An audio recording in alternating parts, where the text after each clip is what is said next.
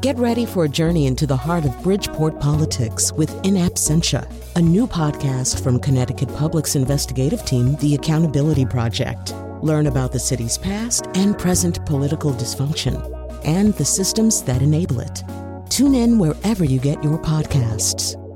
Funding provided by Francisco L. Borges and the Melville Charitable Trust.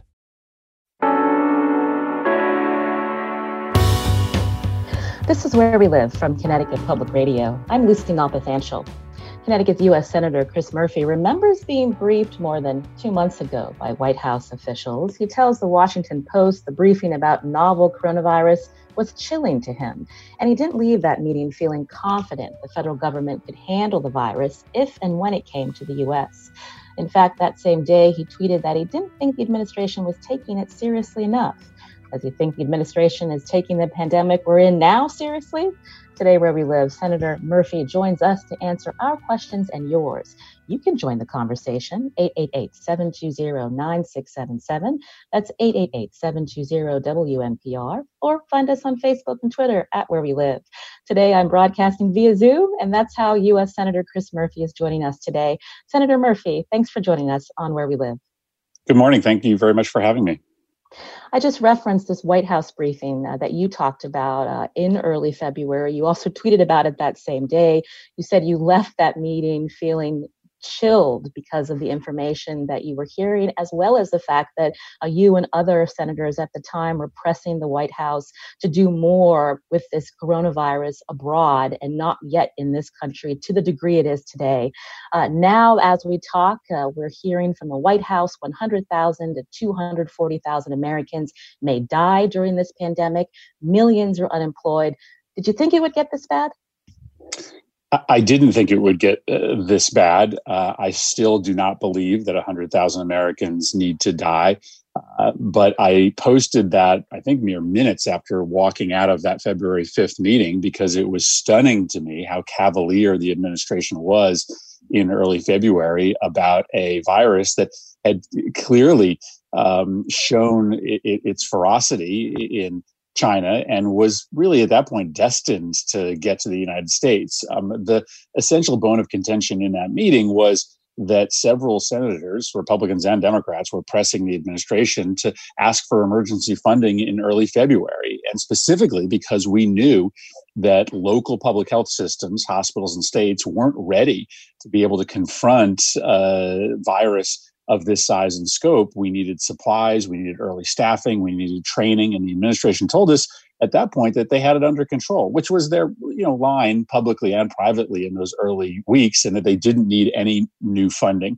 That was a fatal mistake. Uh, they should have recognized that we were not ready, that we needed to build up our supplies. And if they had done that back in early February, we would be in a different position today. We wouldn't be talking about one hundred to two hundred thousand deaths in the United States. Oh, I just had Governor Lamont on the other day. We're hearing from the governor and other state officials that Connecticut may soon experience this peak of COVID nineteen, where you're going to see hospitals, beds full. The state may need about twelve thousand beds to combat this disease at its peak. That's what Governor Lamont said. Uh, to date in Connecticut, we have more than two hundred confirmed COVID nineteen cases, uh, more cases down in the southern part of our state in Fairfield County, New Haven County. Senator, what are you hearing from local hospitals, local leaders about this upcoming peak, and what does that mean for our state? Well, you know, in this country writ large, we have one of the lowest number of hospital beds per capita. And so we have always operated on a knife edge. We never really had uh, the surge capacity in the United States to handle an epidemic like this. Uh, and what we're also learning now is that we did not stockpile enough of the critical medical equipment necessary to handle an epidemic like this, especially one that comes with serious respiratory illness requiring ventilators. Uh, and so we are going to be stretched very, very thin in our state uh, for uh, weeks now, over a month. Many of us have been pressing the administration to take control of the manufacturing and supply chain for critical medical equipment.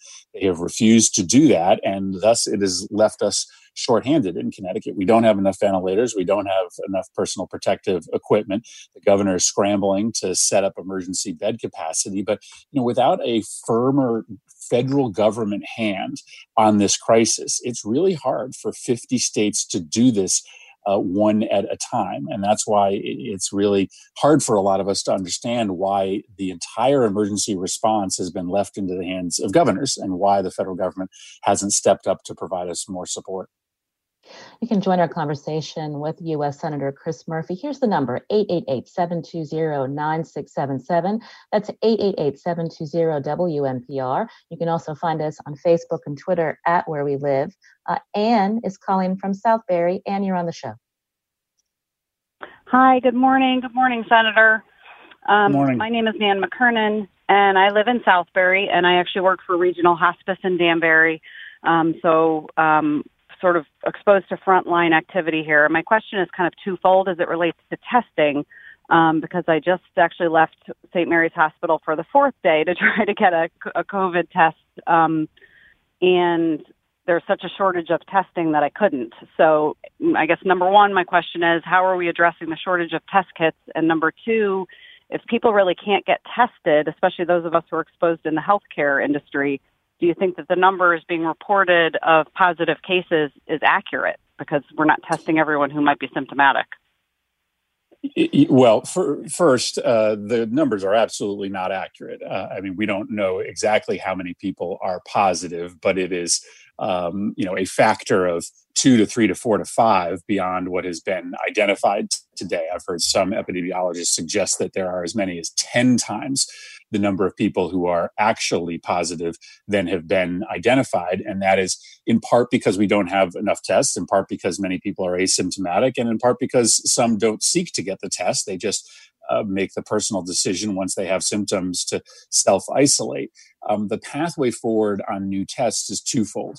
One, I, I hate to sound like a broken record only fifteen minutes into this conversation. First, we need the federal government to take control of the supply chain. I was on the phone two days ago with the head of one of the biggest labs, private labs in the country, and he told me that um, on a daily basis, they are scrambling to come up with all of the components necessary to make the diagnostic test for COVID nineteen.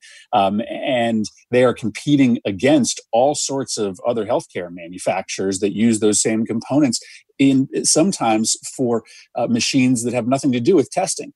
And so that's why the federal government needs to step in and say, hey, for the time being, all the components necessary to do the tests are going to be used to construct the tests. So if the federal government steps in and takes control of the testing, manufacturing, supply chain, we will produce more tests. But second, we've got new technology that we have to expedite. Um, right now, we do centralized testing. The hospitals do the swabs, then they send them off to the labs. That takes a long time, and we're constrained by the number of machines that the labs have. They're backordered. New machines aren't going to arrive to LabCorp and LabQuest until um, late February. The new machines that are being produced by Abbott Labs and others go right to the hospitals, um, or at least the new kits go right to the hospitals to be used on existing machines. And the faster we can deploy that technology, the more tests can be actually done at places like Saint Mary's. Now, that's still maybe thirty days away, um, but that will, um, by the late spring, allow us to do exponentially more testing because we don't have to send all the tests off to the lab. But none of this can happen fast enough because you can't have an effective public health response unless you know who has the virus so that then they can self-isolate and they can go back and trace their contacts and make sure that those people are quarantining as well. Uh, we were talking about the need for states to have adequate uh, protective equipment, ventilators. Uh, on Monday, Governor Lamont uh, told us what happened when the state tried to acquire life-saving equipment. Oh, my God. We've had more orders that were scheduled for delivery in six hours, and, oh, it's just been um, put off for another month. Uh, it, I, I describe it as uh, surge pricing on Uber. You think you got the car, you see the price going up, you keep uh, hitting yes.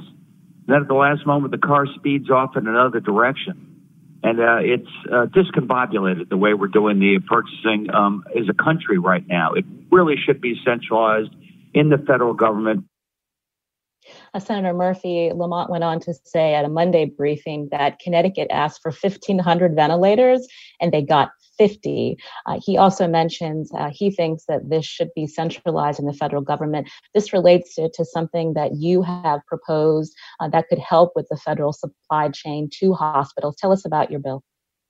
So I've introduced legislation along with a number of my colleagues. Uh, I wrote it, and I'm glad to have a lot of people sign on, that would require the administration to take control of the supply chain, command manufacturers to make more of these goods, whether it be ventilators or masks or gowns, and then make decisions about where it goes. Because the problem is twofold. One, we're not making enough, and, and that can only be fixed by federal intervention. But two, um, we um, have a supply chain that's just fundamentally broken. Governor Lamont and I talk all the time, and he tells me these stories about how the prices are being bid up because the states are competing against each other. They're competing against the federal government. They're competing against hospitals. And it's a full-time operation in each state just to try to construct their own supply chain. I get, you know, probably one or two or three phone calls every day um, with friends who have leads on big stashes of medical equipment. And I call up the governor or the governor's people and set them on the path of trying to figure out whether this is a real lead, whether it's a con man, a charlatan. Somebody called and said, I've got a relief aid worker in Venezuela who's found a, um, a treasure trove of N ninety-five masks. Get the state down there to pick them up. Governors shouldn't be in that business. The federal government should be creating um, a supply of all of this equipment and then deciding where it goes based on need. And um, our legislation would require the administration to do that and set up specific numerical goals of how many of these ventilators, how many of these masks the government has to procure and then send out to the states. And that would relieve Governor Lamont and Cuomo and DeWine of the responsibility of being supply chain managers. Then they could just get the stuff and worry about running a healthcare system. Uh, along these lines, we heard on Friday that President Trump finally invoked the Defense Production Act uh, to, again, uh, cause American manufacturers to uh, start manufacturing the things that we need to deal with this pandemic. When you look at what he has done in terms of invoking that, that act, um, how much more needs to happen to get it to the level we need to see these supplies, the adequate number of coming to Connecticut, Senator? So he has um, invoked the Defense Production Act uh, only in a handful of contracts. Uh, so I, I think it's been for maybe two or three ventilator contracts worth maybe several thousand ventilators. What he needs to do is use the Defense Production Act to take control of the supply chain. Um, and he's not doing that reportedly because the National Chamber of Commerce and manufacturing groups are pressuring him not to do so. And the reason they don't want him to do it is because they are making a ton of money right now. And Governor Lamont talks about this all the time. Um, he, they sit in these bidding rooms and the states bid against each other. Um, the price goes up and up and up and up because we're talking about life or death, right? States are willing to pay a giant premium for a ventilator right now because if they don't get that ventilator, their citizens die.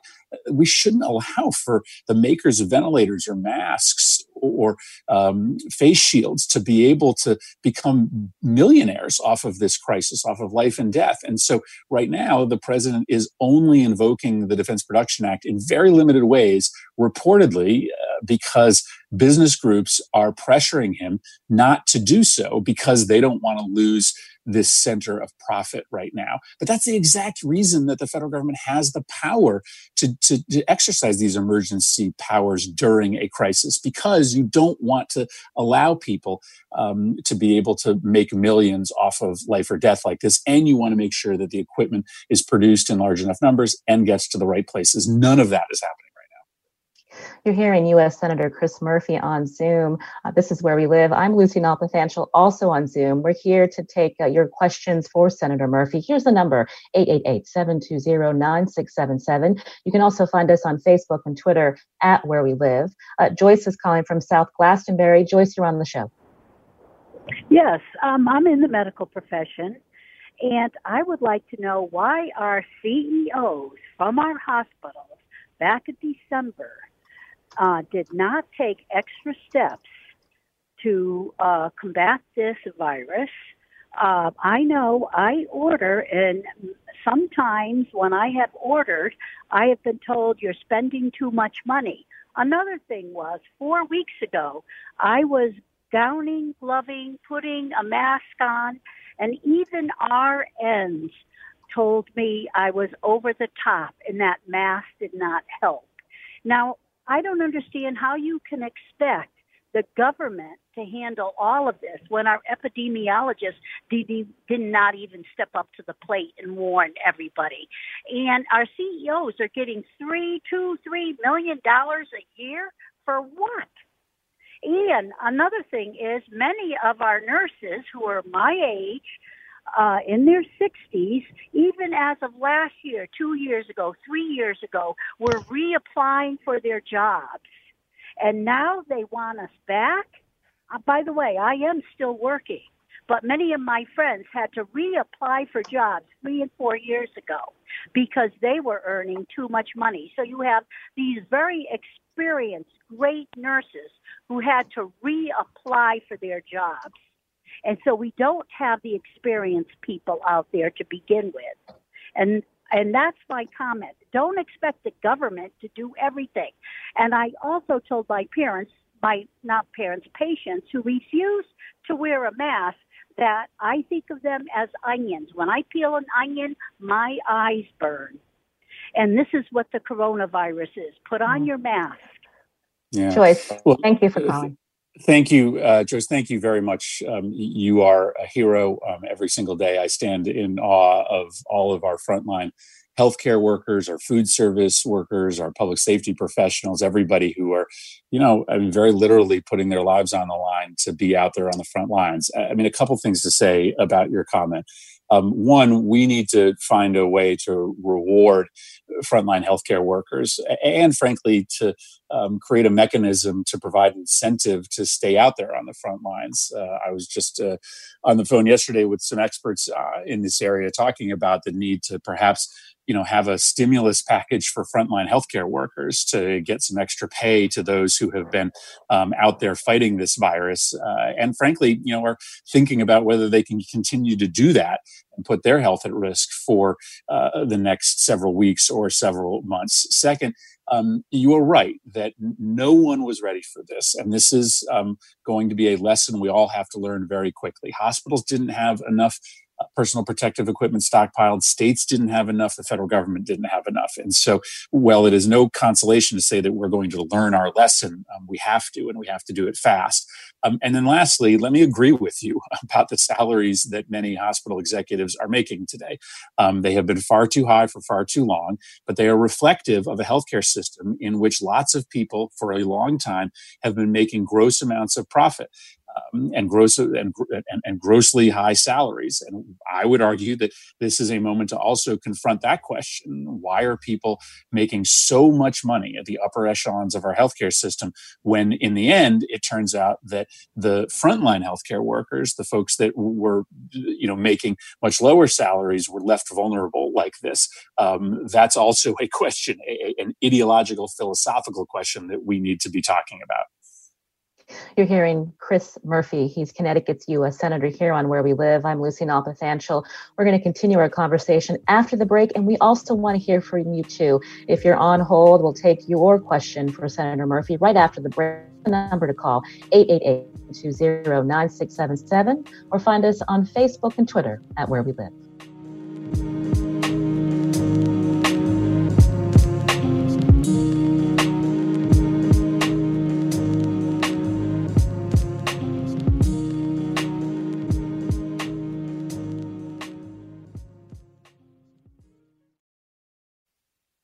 This is Where We Live from Connecticut Public Radio. I'm Lucy Nalpathanchel. My guest today via Zoom is Connecticut's U S Senator Chris Murphy. I'm also joined by Zoom today, but we're here to take your phone calls, your questions for Senator Murphy. Here's the number, eight eight eight, seven two zero, nine six seven seven, or find us on Facebook and Twitter at Where We Live. Richard's calling from Wallingford. Richard, you're on the show. Hi, Senator. Um, I want to thank you for your ongoing um, email updates uh, regarding the pandemic. And I think we all need to play our part to maintain social distancing and stay as safe as we can. Um, in that regard, I'm very concerned by what I see going on in Wisconsin today. And I know in Connecticut we have a primary coming up at the beginning of June, and then there's the federal election, which comes up in November. It could be that we'll be, unfortunately, in another resurgence of the pandemic at that point, if you listen to some of the um, experts. And I'm just wondering if the federal government has any role to play here, especially with regards to the November election, where it can and facilitate some other process or perhaps alter a timeline so that we do get to vote in what I think is going to be a very critical election and still maintain, you know, safety and social isolation. Well, I think this is amongst the most important issues that we need to be talking about right now. Um, and in Connecticut, uh, we need to remember that we have one of the most restrictive um, voting systems in the nation, if not the most restrictive voting system in the nation. We have no ability to do mail-in voting broadly in our state. We have no early voting mechanism in Connecticut. And so if there is a resurgence in the fall, or if, you know, God forbid, we can't beat this thing by the fall, uh, then we are going to have a hard time running a functional election in the state of Connecticut. And that is unacceptable, given that this is um, a presidential election. Every state legislative seat will be on the ballot. Uh, and so we need to take some steps now in Connecticut to make sure that um, under our existing laws, there's as much flexibility for individuals as possible. Denise Merrill um, would like to send out an absentee ballot to every Connecticut resident. And that absentee ballot could be um, used by citizens um, Uh, in, a, in a way that's normally reserved for times when you personally are sick. But because this broader illness, this broader epidemic will make it hard, if not impossible, for many people to come and vote in person, the argument, and I think it's a credible one, is that absentee ballots under our Constitution and statutes can be used um, by a broad array of citizens today in Connecticut to vote. Uh, and so I hope that the governor and the Secretary of State will be able to put in a um, uh, into, into process a plan such as that.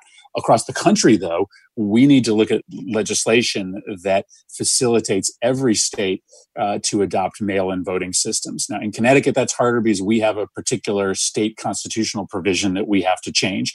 But across the country, we can enact legislation that, that makes it easier for mail-in systems to be developed and funds the development of these mail-in systems so that we're ready should we still be in some form of crisis in November. Putting off the election um, is not an option uh, as far as I'm concerned. I just think we have to spend right now getting ready and planning to have an election in November, either uh, under existing laws or through new mail-in systems. Francis is calling from Southington. Francis, what's your question for Senator Murphy? Francis, are you there? All right, doesn't look like Francis can hear us. I'm going to go to Marianne in West Hartford. Marianne, you're on the show. Yes, thank you for taking my call. I'm a great fan of both uh, Where We Live and of Senator Murphy, so I appreciate the opportunity. I'm kind of following up on points that Joyce made and that the Senator um, answered previously. But essentially, um, I spent my entire adult career working in hospital systems, uh, primarily two systems. The first system I worked in over a period of eight years, Uh, the administration went from four vice presidents to fourteen vice presidents in eight years. At the same time, clinical staff were being laid off. Uh, in the second system I worked for, which was a relatively small system in the greater Hartford area, the C E O um, ended up um, finagling uh, the second highest uh, salary in the state of Connecticut. And what the audience has to appreciate, too, is that salary itself is just like the tip of the iceberg, that there are extraordinarily expensive perks that go along with um, senior administration and C E Os. Um, the, the fiasco only ended with a public scandal. Um, and... Uh, Basically, research shows that over the last, I'm not sure how many, ten or twenty years, clinical staff proportionately has diminished phenomenally, while administrative staff with high salaries has increased phenomenally. To say that nobody could have seen this pandemic is, is out and out false. I'm sorry, Senator. Anybody with half a brain knows that healthcare systems in this day and age have to be prepared for mass casualties. Um, if if our C E Os and this expensive administration did not foresee this, then that just proves their incompetence. Marianne, thank you for your call to Senator Murphy. Senator Murphy, would you like to respond? No, I think she's right. I mean, of course, we could have foreseen this pandemic. Experts have been warning us for um, decades that it was just a matter of time before one of these viruses or diseases overwhelmed us. And we have also had fire drills um, that should have prepared us, whether it was, uh, you know, um, the swine flu or Ebola or SARS. The United States and other countries around the world um, have had to scramble at times to get ready. Um, and so, uh, of course, we should have been better prepared. Um, but I think t- to your larger point, we have in this country a for-profit healthcare system that is not aligned to um, prepare and to prevent, because to prepare and to prevent means spending money in the short term that doesn't make you more money, that doesn't increase your profits, but that may save lives in the long run. And when you've got a profit-driven healthcare system, there's really no incentive to, you know, spend money uh, that may or may not be useful down the line, especially when you kind of know in the back of your head that if a pandemic does come, the federal government is going to ride to the rescue in some way, shape, or form. And that's exactly what we're doing. We appropriated one hundred billion dollars in the uh, emergency relief bill we passed two weeks ago for hospitals. Um, and hospitals will take that money and use it to sort of plug their holes and to make sure that they can have enough staff. Um, but it also is an incentive for them to not make those investments ahead of time. And so once again, you know, we're having this bigger conversation uh, this hour, but I think it's appropriate because so long as you have a system that's built for profit rather than built for better healthcare outcomes, you are going to have a disincentive built in to be prepared for moments like this. And I don't know that it's really, you know, ultimately best for only the federal government to uh, be ready. Um, you know, each hospital system should be practicing and prepared, and the incentive system doesn't align for that right now. Mm.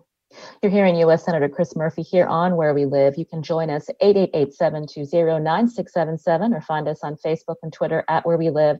Uh, Senator Murphy, you mentioned uh, the uh, bill that Congress uh, passed that would help uh, hospitals. But let's talk about the millions of Americans who are now unemployed. Uh, we know that uh, you and other Democratic senators had proposed giving up to two thousand dollars uh, to uh, individuals to deal with this crisis. Uh, now, I believe Americans will be getting a check for twelve hundred dollars. But when will that check come, and what exactly needs to be injected uh, to into the economy to really help Americans and maybe restart uh, in a few months after this hopefully pandemic uh, moves away?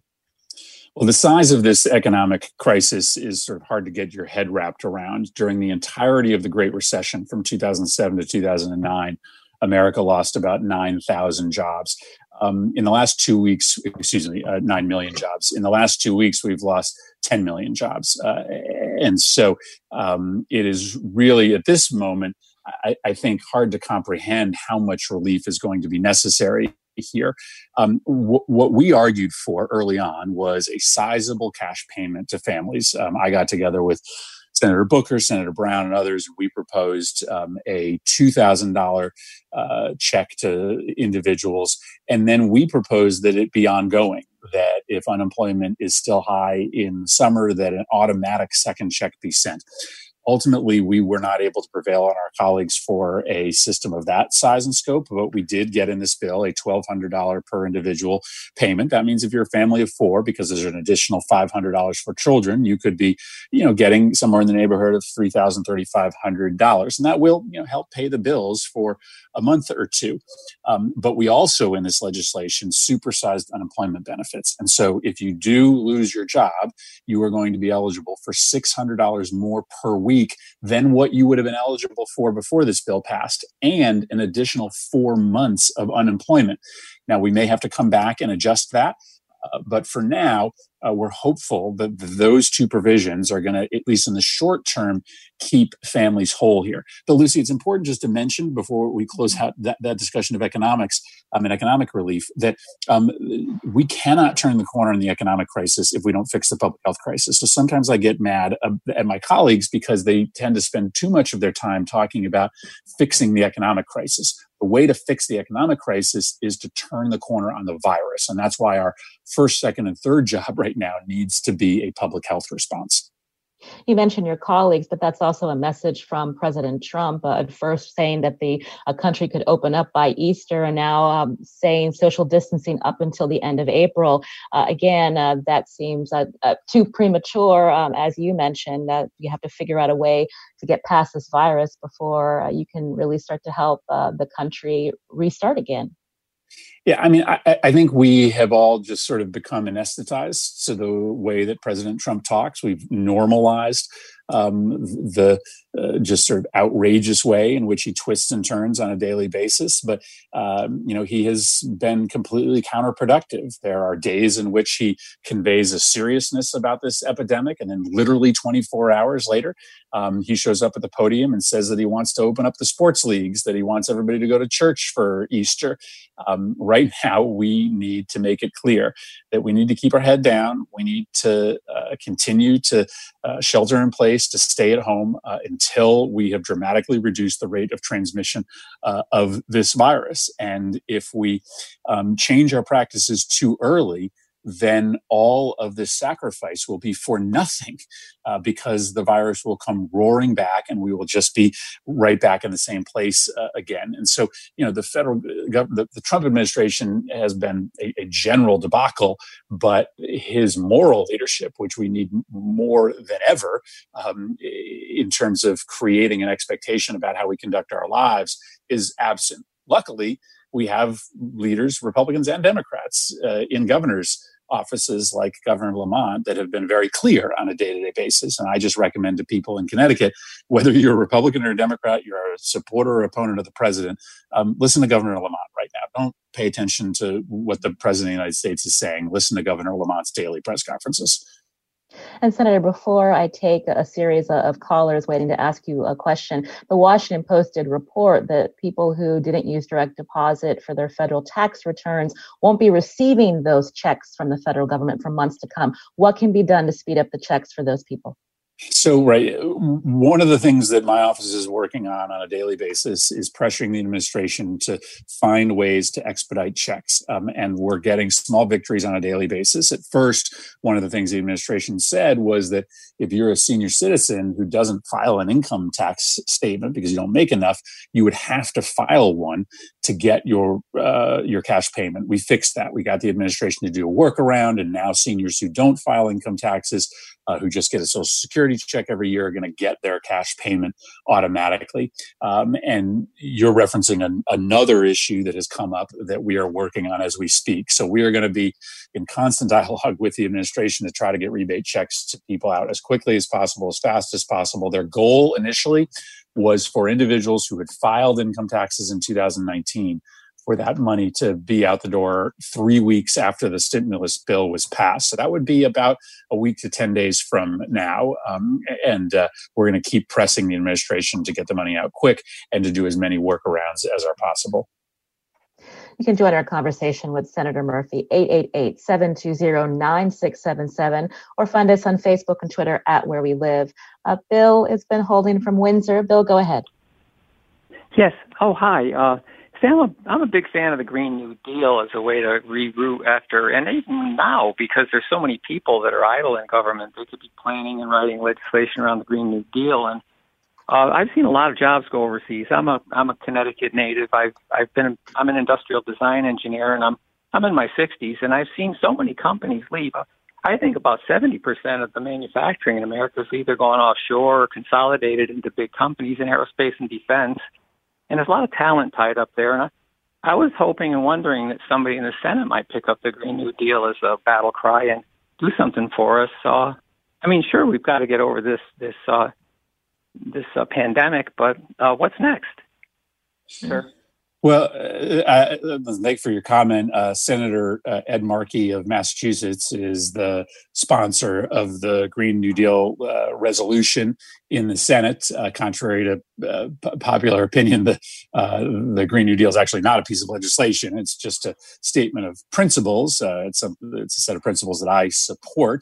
Uh, I think that there's um, a win-win uh, in that you can create millions of jobs in green energy while at the same time uh, doing our part in the United States as a country with five percent of the population and twenty-five percent of the pollution uh, in cleaning up our atmosphere. Um, but I think, as you referenced, right now, our focus needs to be on um, uh, making sure that we address the public health epidemic, we keep alive uh, small businesses that are facing an extinction event right now, and we make sure that families can pay their bills.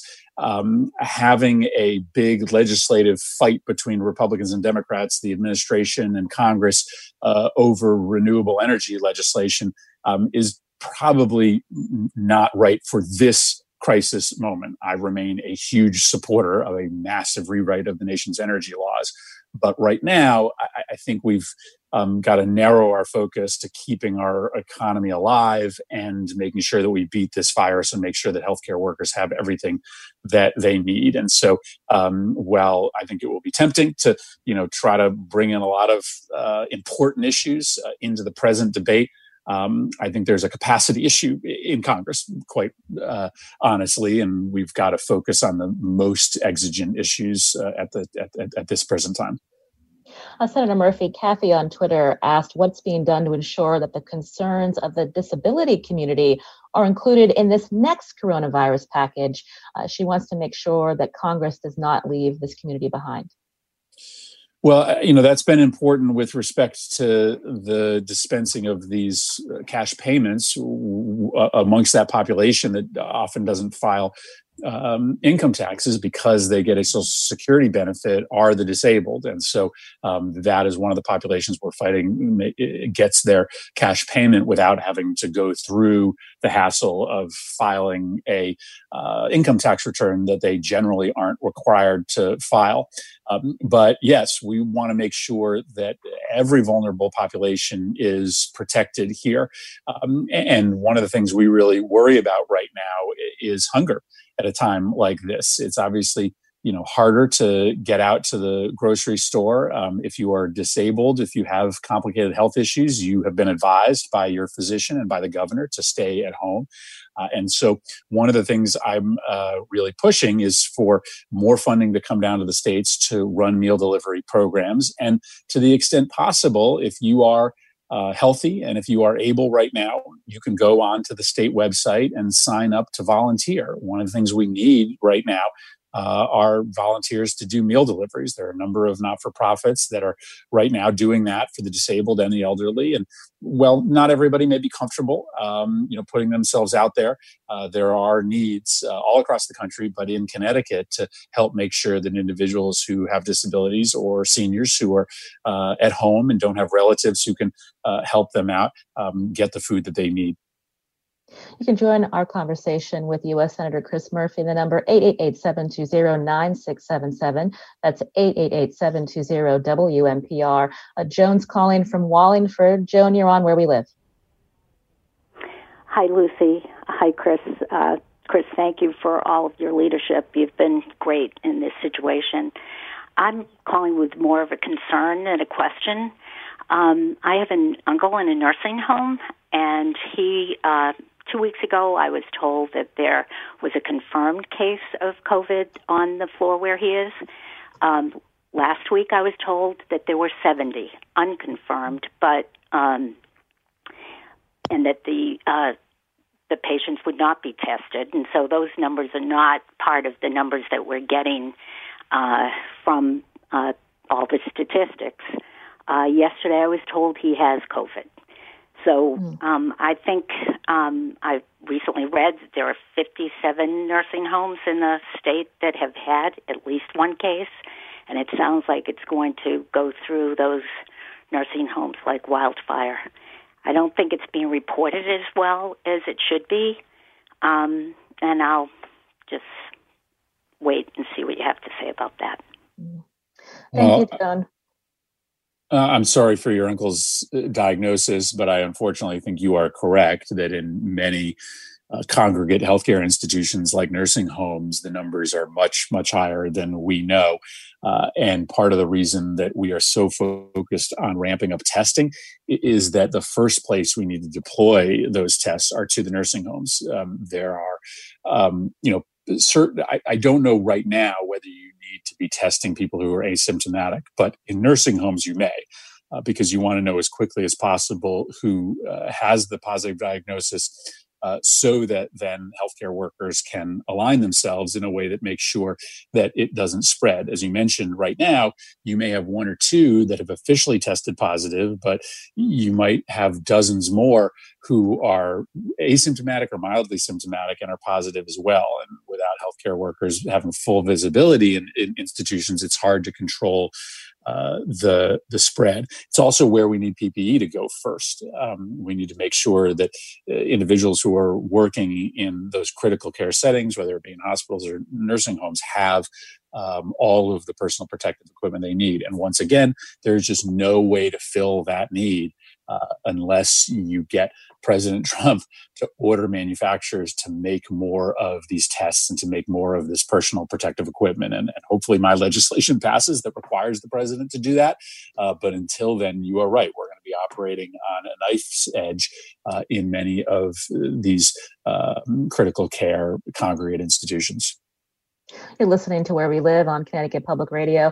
I'm Lucy Nalpathanchel on Zoom today. My guest on Zoom, U S Senator Chris Murphy. After the break, we're going to continue our conversation, and we'll keep taking your calls. Here's the number, eight eight eight, seven two zero, nine six seven seven, or find us on Facebook and Twitter at Where We Live.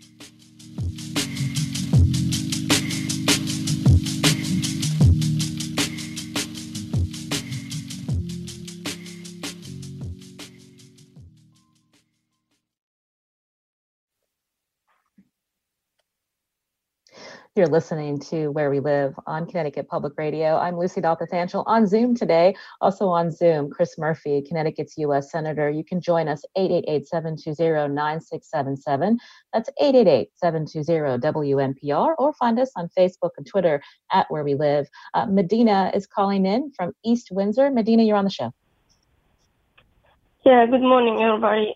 The woman on the line just spoke about COVID nineteen going through nursing homes like wildfire. And I want to say same thing about immigration detention centers. Uh, we have lots of immigrants today trapped in immigration centers. They are waiting for their death because there is no sanitary, no nutritious food. Everything is terrible there. Most of them never had committed any crime. One of them is my husband, who is Bahadir Majidiv. More than two years already in detention center in Alabama, Etola. So what Kristen Murphy want to do for them, because he never uh, did any crime, and he's a father, he's a husband. I'm in terrible situation without my husband. Before COVID nineteen, especially now we have COVID nineteen, he has a health problem in there. I have uh, two children who has a health problem in here. If they're going to be infected, they cannot get better. And my husband never hold his third child to his hand because I was thirty-nine weeks pregnant when I took him. I just want to know what Kristen Murphy want to do for innocent people's life in detention centers. Well, thank you, Medina, for your call. And we're sorry to hear uh, that your husband is being detained and you are struggling at your home with your children. Uh, Senator Murphy, what can you tell uh, Medina, again, who is worried about COVID spreading in these ICE detention centers? Well, I, I am also sorry for Medina's situation. The first thing to say is that I hope, as you know, Medina, um, I am a Um, just um, vociferous opponent of this president's immigration policies. And one of the biggest changes that he enacted from the Obama administration was to uh, effectively go after uh, undocumented individuals uh, and lock them up, regardless of whether they posed any danger to their community. Uh, President Obama had said, listen, um, we are going to prioritize Uh, uh, detaining and deporting individuals who have committed a crime. And uh, President Trump changed that guidance. And now, um, as you have described, we have mothers and fathers who are being ripped away from their children uh, and locked up in detention centers, uh, being ready for deportation. That is inhumane. It's un-American. Um, there is a better way to deal with this Um, with this issue. And I would argue that comes through comprehensive legislation that provides a pathway to citizenship for individuals who have um, lived in the United States for a period of time, who have played by the rules, uh, who have not committed any offenses. Uh, I wish we could get that legislation passed. Of course, the president would uh, never consider it. But you raise this immediate concern, which is um, whether or not our detention centers are safe. Uh, and Um, you know, I think we need to press the administration to really think about uh, whether or not it remains the best policy to lock up individuals in uh, these uh, close contact settings when the individuals have committed no um, crimes other than Uh, entry into the United States without documentation. Um, and so uh, I, I would certainly support uh, and have pressed this administration to um, make different decisions. I would support legislation uh, requiring the administration uh, to start releasing nonviolent, non-criminal individuals who are uh, in detention. Um, and frankly, what we have found when we have done Uh, programs like this on the border is that the vast majority of individuals um, come back for their court date. Um, you know, most individuals, you know, want to go through the legal process of um, becoming American citizens or getting their green card, and they don't want to exist permanently in the shadows. And so if you did release individuals, um, ninety percent of them would um, come back and check in uh, once this crisis was over and continue the appropriate process. Um, so um, I wish you weren't in the situation that you are in. Um, much of what this election will be fought over this November is having a more compassionate, more common sense immigration policy in this country. Senator Murphy, we just have a couple of minutes left. I understand leadership in Congress. Uh, uh, the Congress may be back by April twentieth, uh, but in terms of the fact that this pandemic is still rolling through our country, uh, state, states are dealing with peaks. Uh, we're going to see peak hospitalizations and, unfortunately, more deaths. What does that mean for how Congress can do its job in the next couple of months? Well, I, I think the Congress sh- should be in session right now. I think it was irresponsible for us to go on recess in the middle of this crisis, but it probably needs the, means that Congress needs to do its job uh, differently. Um, uh, Congress can vote remotely. We would have to pass Uh, a rules change, not a law change, in order to do that. My understanding is that Senator McConnell opposes that change. Um, you know, but, you know, especially for, you know, those of us with families ourselves, um, you know, voting remotely would be really important. Um, you know, I have young kids at home. I'm, you know, the the principal of of, of uh, you know the the homeschool happening uh, here, and so you know the ability to remote vote, to not potentially expose myself and bring the virus back home, um, would be really really important right now. And so I hope that my colleagues you know take a look at our ability to um, be present in voting, even if we may not be in the Senate and the House chamber.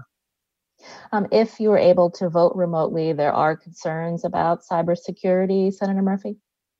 There are, um, but we should be working through those right now. I mean, my understanding is that Senator McConnell just, you know, is outright opposed to remote voting, and so we're not sort of working through those questions presently. I think we should take the time, understand that it would be a temporary system. I don't have any interest in remote voting being the way in which we do business permanently. But, you know, we, you know, not only have a lot of young parents, not that many, we have some young parents in the Senate. Um, we have a lot of older senators, senators that have had health complications in the past. And it's not just the senators who have to come back when we vote. It's literally thousands of other workers who have to come back to Washington. And we should be looking out for uh, their safety as well. This is all such a mess, uh, Senator Murphy. Uh, you can imagine that a lot of your constituents aren't feeling very hopeful right now. What can you tell them? Well, uh, listen, what I can tell them is uh, that, you know, ultimately uh, our ability to overcome this virus lies in our hands. This is not a crisis that can be met by government alone. We can through individual decisions about how we conduct our lives, um, be able to overcome this collectively. And, you know, well, it sometimes and feels thank a little... you. Thank you, Senator Murphy. I think we'll have to leave it there. We appreciate your